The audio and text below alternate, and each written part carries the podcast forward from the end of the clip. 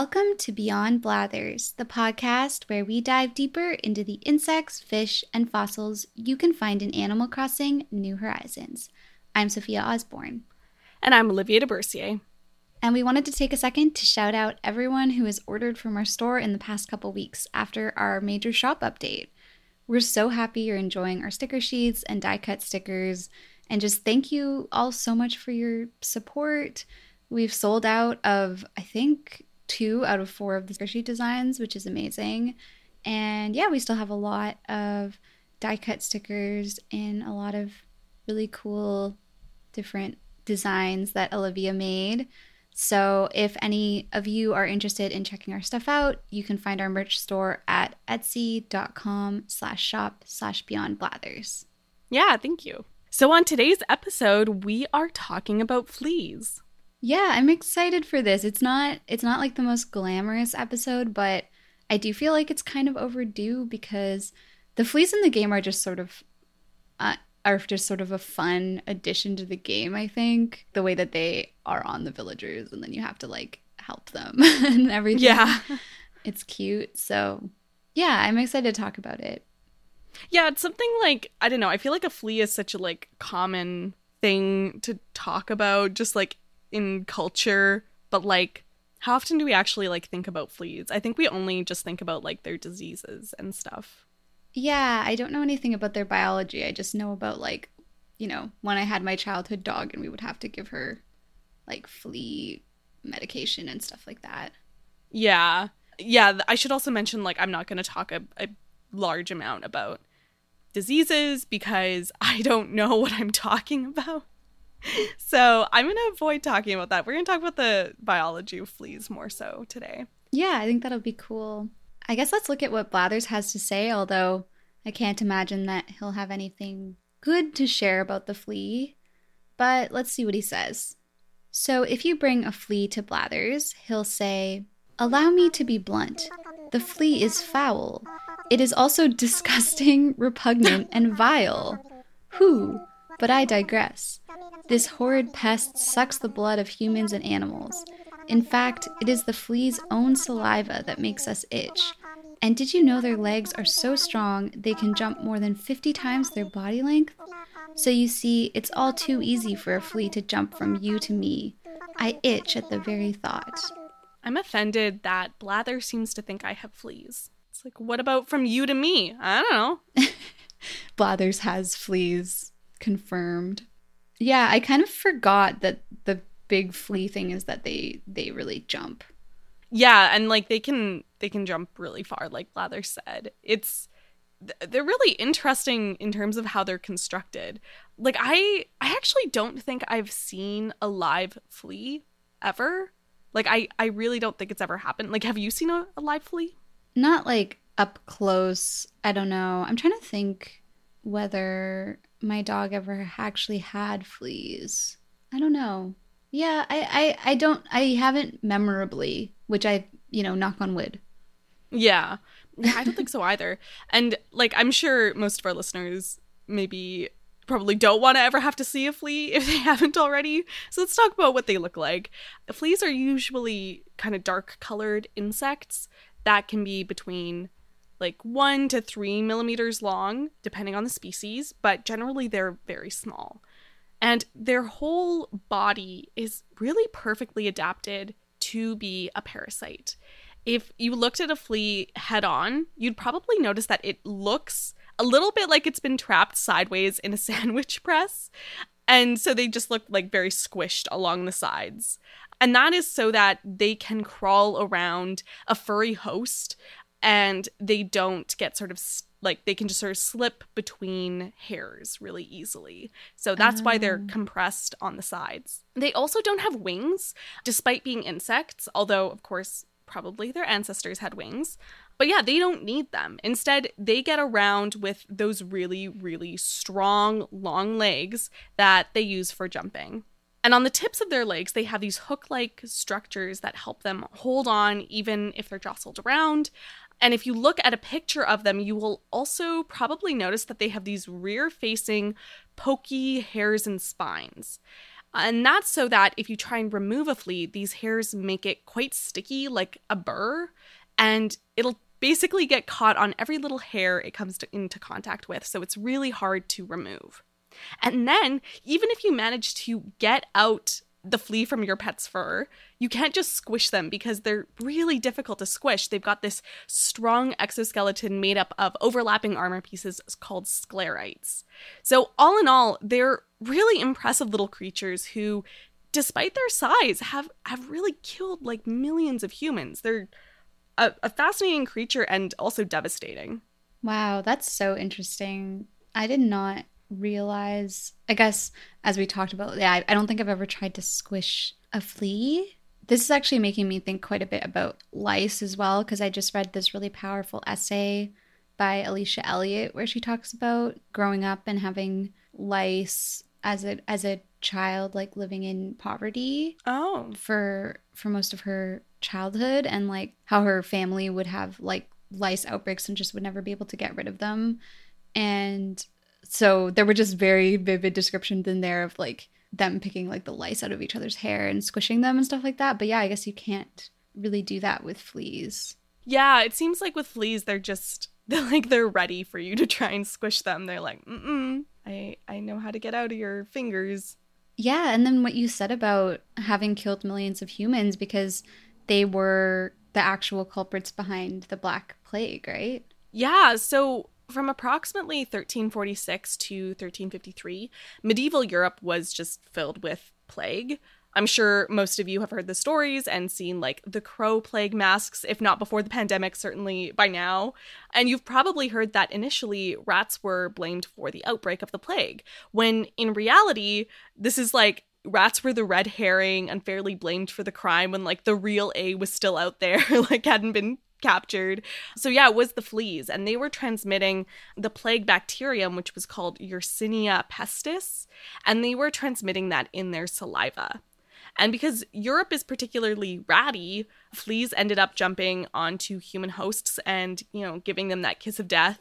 And then the plague could also be spread through the air as well. So once one person had been bitten, got the plague, it wasn't just fleas giving it to every single person, it was also an aerially distributed disease, if that's the right word. But yeah, it was pretty devastating. The bubonic plague killed between 30 to 60% of Europe and a third of the Middle East, which is astonishing. It's yeah, it's unimaginable. And how exactly do they bite? Is it sort of like a mouth parts sucking kind of thing or do they actually like have little jaws? I don't know how it works. Yeah, so if you look at their mouth parts, there's sort of three twiggy straw looking things sticking out. So if we focus on those sort of two outer straws, let's call them, those are the maxillary laciniae.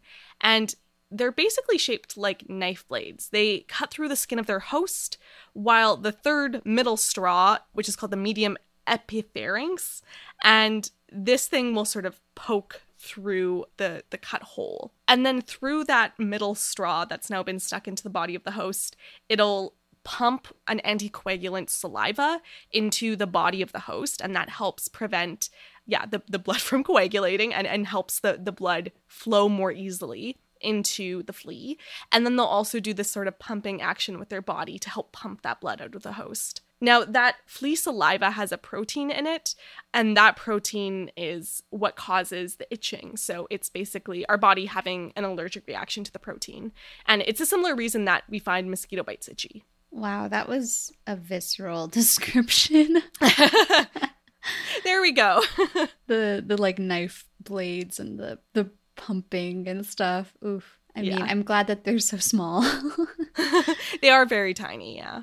and I guess we we talked a bit about the jumping. How are they able to jump so easily and so high? They have the really long legs, and at the base of those long legs is this sort of rubbery pad.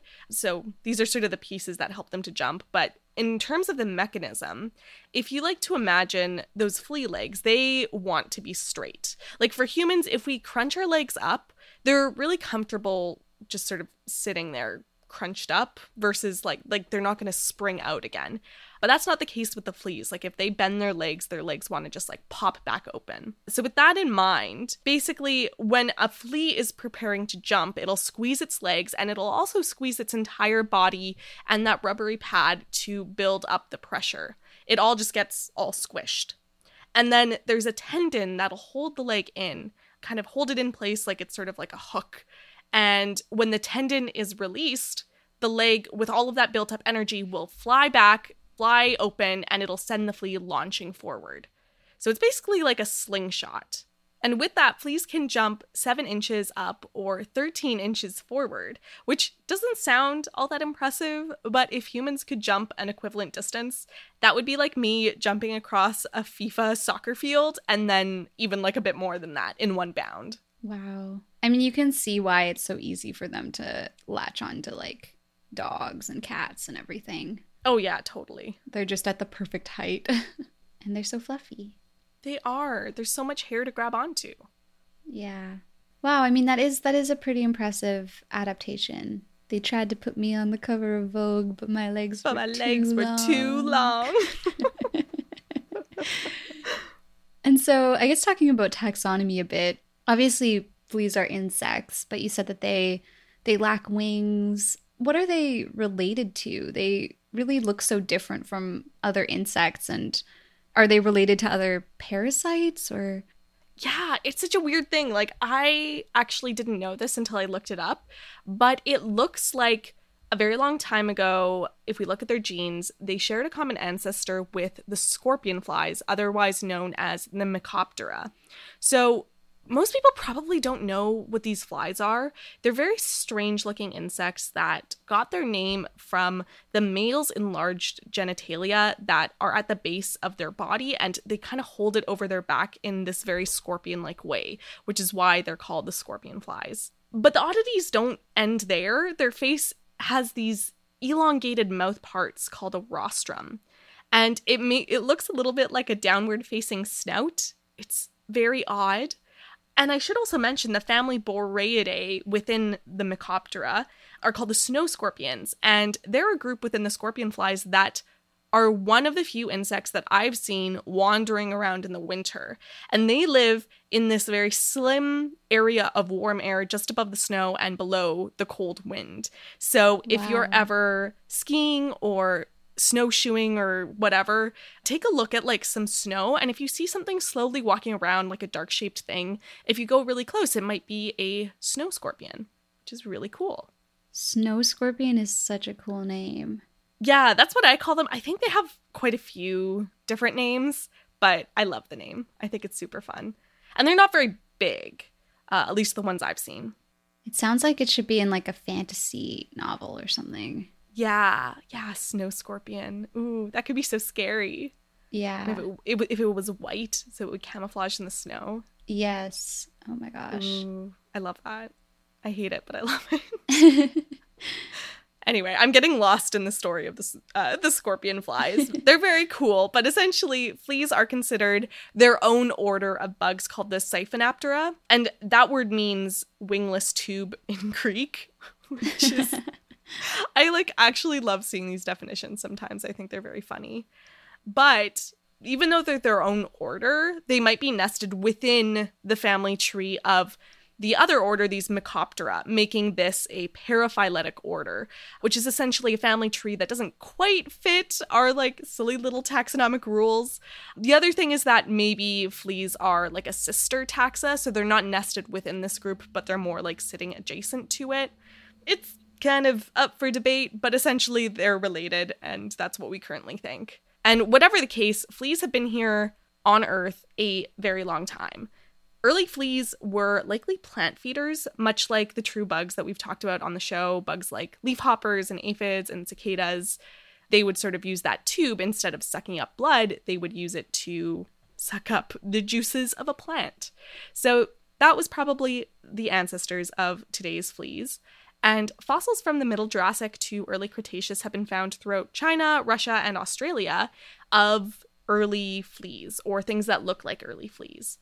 If we look at some of the fossils of those early fleas from the Middle Jurassic and early Cretaceous of China, they are significantly bigger than fleas today. In fact, they're actually called giant fleas.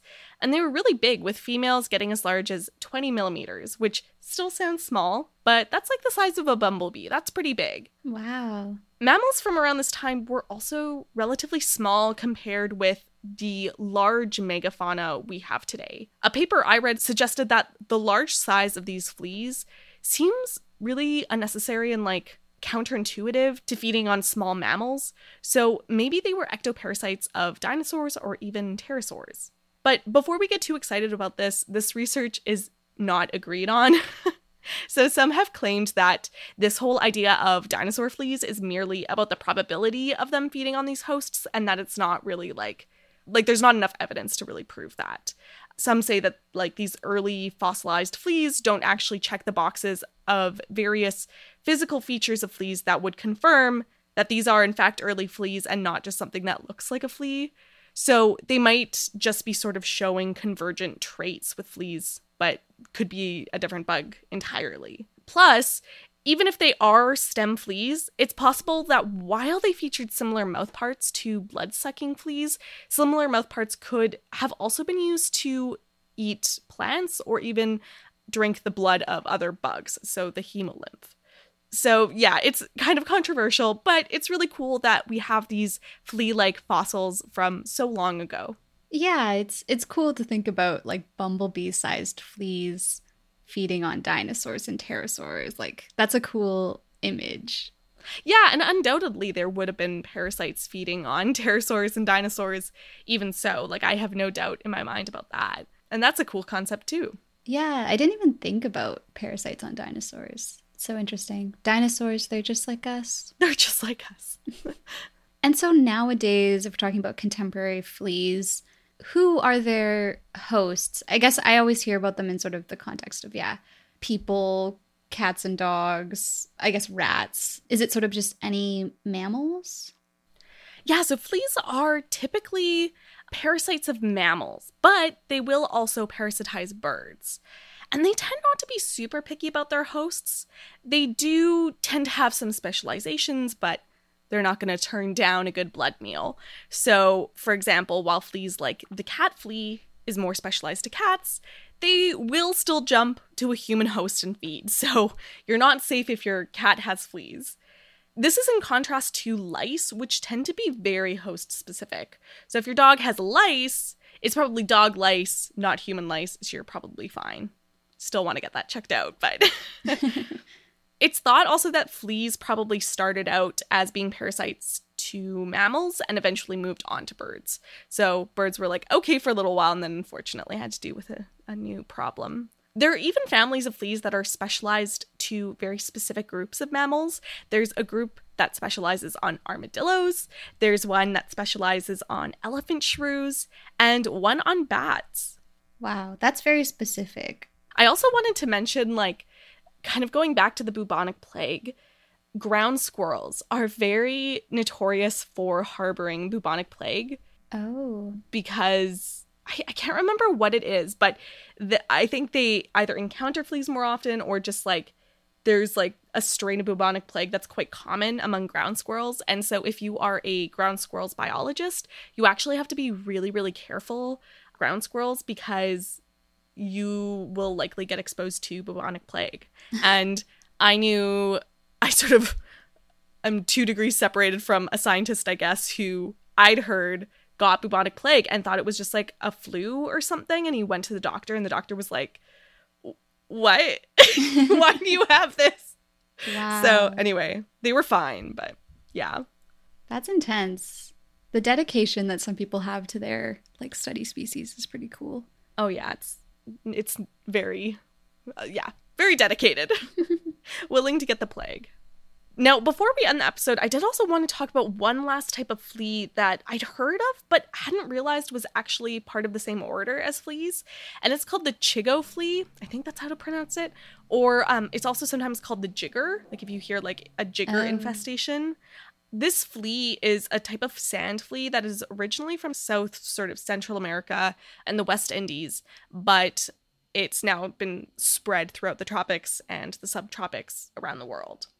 Jigger fleas may look a bit like other fleas, but they have a very different way of life. The fleas we were talking about before, so non jigger fleas, the way they usually live is the females will be on their host and they will get all engorged with eggs and they'll sort of drop eggs down, usually into the nest of their host. So if they're on a bird or if they're in a den of some like large mammal, that's usually where their eggs are going to be laid and where they're going to develop. And those larvae will usually eat they could eat all kinds of things. They could eat just like you know whatever organic stuff's on the ground. They might prey on other invertebrates around them. They might even eat the like fecal matter of the fleas like their mother or father flea on the host. They're like these like blood feces. It's super gross. I'm sorry to say that those words but that's that's how it is. And uh yeah and then when they when they become adults, they will then hop onto the host um, because they're conveniently in the nest. And that's how an infestation on a mammal can get worse. But in the case of the jigger fleas, they are laying their eggs in the soil, and then the um, the larva will hatch in the soil and eat organic matter there. Eventually, when they become adults, they will crawl up and out of the soil and jump onto a nearby mammal. And often, this is the foot of a human. So the female fleas of the jiggers will burrow into the body of the host and they'll leave their back end exposed for egg laying, for, you know, excreting their feces, that sort of thing. Now, the swelling that's caused by a jigger can actually grow to the size of a pea. And not only is this uncomfortable, but it can result in some very serious infections in the host's foot or wherever they're implanted. And this can result in the formation of abscesses, the death of tissues, and also rot of tissues. It can also increase the likelihood of the host getting tetanus. So there's all sorts of problems that occur with this, and it becomes an infestation. And it's a serious public health concern because in the places where jiggers are most likely to find the foot of a human host, there's usually less available public health care to safely remove the jigger with sanitized tools. And if the jigger is removed with unsanitized tools, it only increases the risk of infection. There's also a big socioeconomic factor to this because those who are most likely to get jiggers in their feet are those living in homes with earthen floors. So, yeah, it's a it's a real public health issue and I did want to talk about them because they are also fleas. Wow, that's that sounds awful. I've never I've never heard of that, but it sounds so horrible and uncomfortable and you know, dangerous. Yeah, yeah, and like I wouldn't recommend searching up jiggers um, unless you're like ready to see some pretty some pretty rough photos of of what an infestation like that looks like. It can pr- get pretty bad. So, yeah, I'm really grateful that I've never experienced this. It sounds me really too, rough. Yeah. Makes me feel lucky to just yeah, have normal fleas, I guess. Not that I currently have fleas. fleas. Not to out myself as having fleas. uh, you know, let that cat, that really cute cat, come in. oh my god, yeah. My my neighbor cat, I'm sure she, that, that people have heard meowing in in past episodes. yeah, I Oh, hope she she's so doesn't have fleas. cross our fingers. Yeah. ultimately, I did want to sort of let people know if you are interested in learning more about insect borne diseases and stuff. I'm not an expert, but I love this podcast called This Podcast Will Kill You, and I like to recommend it to people. It's a deep dive into epidemiology. They talk about the history of all kinds of diseases and different they talk a lot about like ticks and yeah, fleas and stuff. So if you wanted to check that out, that's This Podcast Will Kill You. And they have two episodes on the Black Death. The first one is called Plague Part 1, the GMOAT like the goat, but like with an M, uh, the greatest mortality of all time. And so, if you want to listen to that and learn a little bit more about the epidemiology angle on this whole story, it's very interesting. The hosts are epidemiologists and also disease ecologists, so they know a lot about bugs and insect borne pathogens. So, yeah, I always like to recommend that to people. Amazing. Yeah. Well, thank you so much, Olivia, for for talking to us about fleas. That was like I think that was quite, quite a bit different than some of our episodes. It's almost scarier. It's like a spookier. yeah, sorry to scare you all. I didn't get that deep into it because I was getting really grossed out. I was like, Yeah, that's fair. That's that's very "Mm, fair. this is freaking me out. Yeah, well, thank you so much, Olivia. And thanks everyone for listening. We also wanted to say that we're hoping to have some more guests on the podcast coming up. And if you know of anyone, like maybe you've heard them on another podcast or you follow them on science Twitter or TikTok or something like that, who's an expert on a certain animal that you'd like to hear about or something, like reach out to us with a suggestion. Obviously, you can suggest animals to us in general. We're always really open to that um, and happy to hear your suggestions. But also, if you have suggestions for guests, let us know because yeah, we're we'd love to connect with some more people coming up. So yeah, and you can follow us and reach out to us on Instagram and Twitter at Beyond Blathers and check out our TikTok at Beyond underscore Blathers. And if you'd like to support the show, take a look at our shop update at etsy.com slash shop slash beyond blathers. Tune in next week to learn more about the insects, fish, and fossils you can find in Animal Crossing New Horizons. Bye! Bye!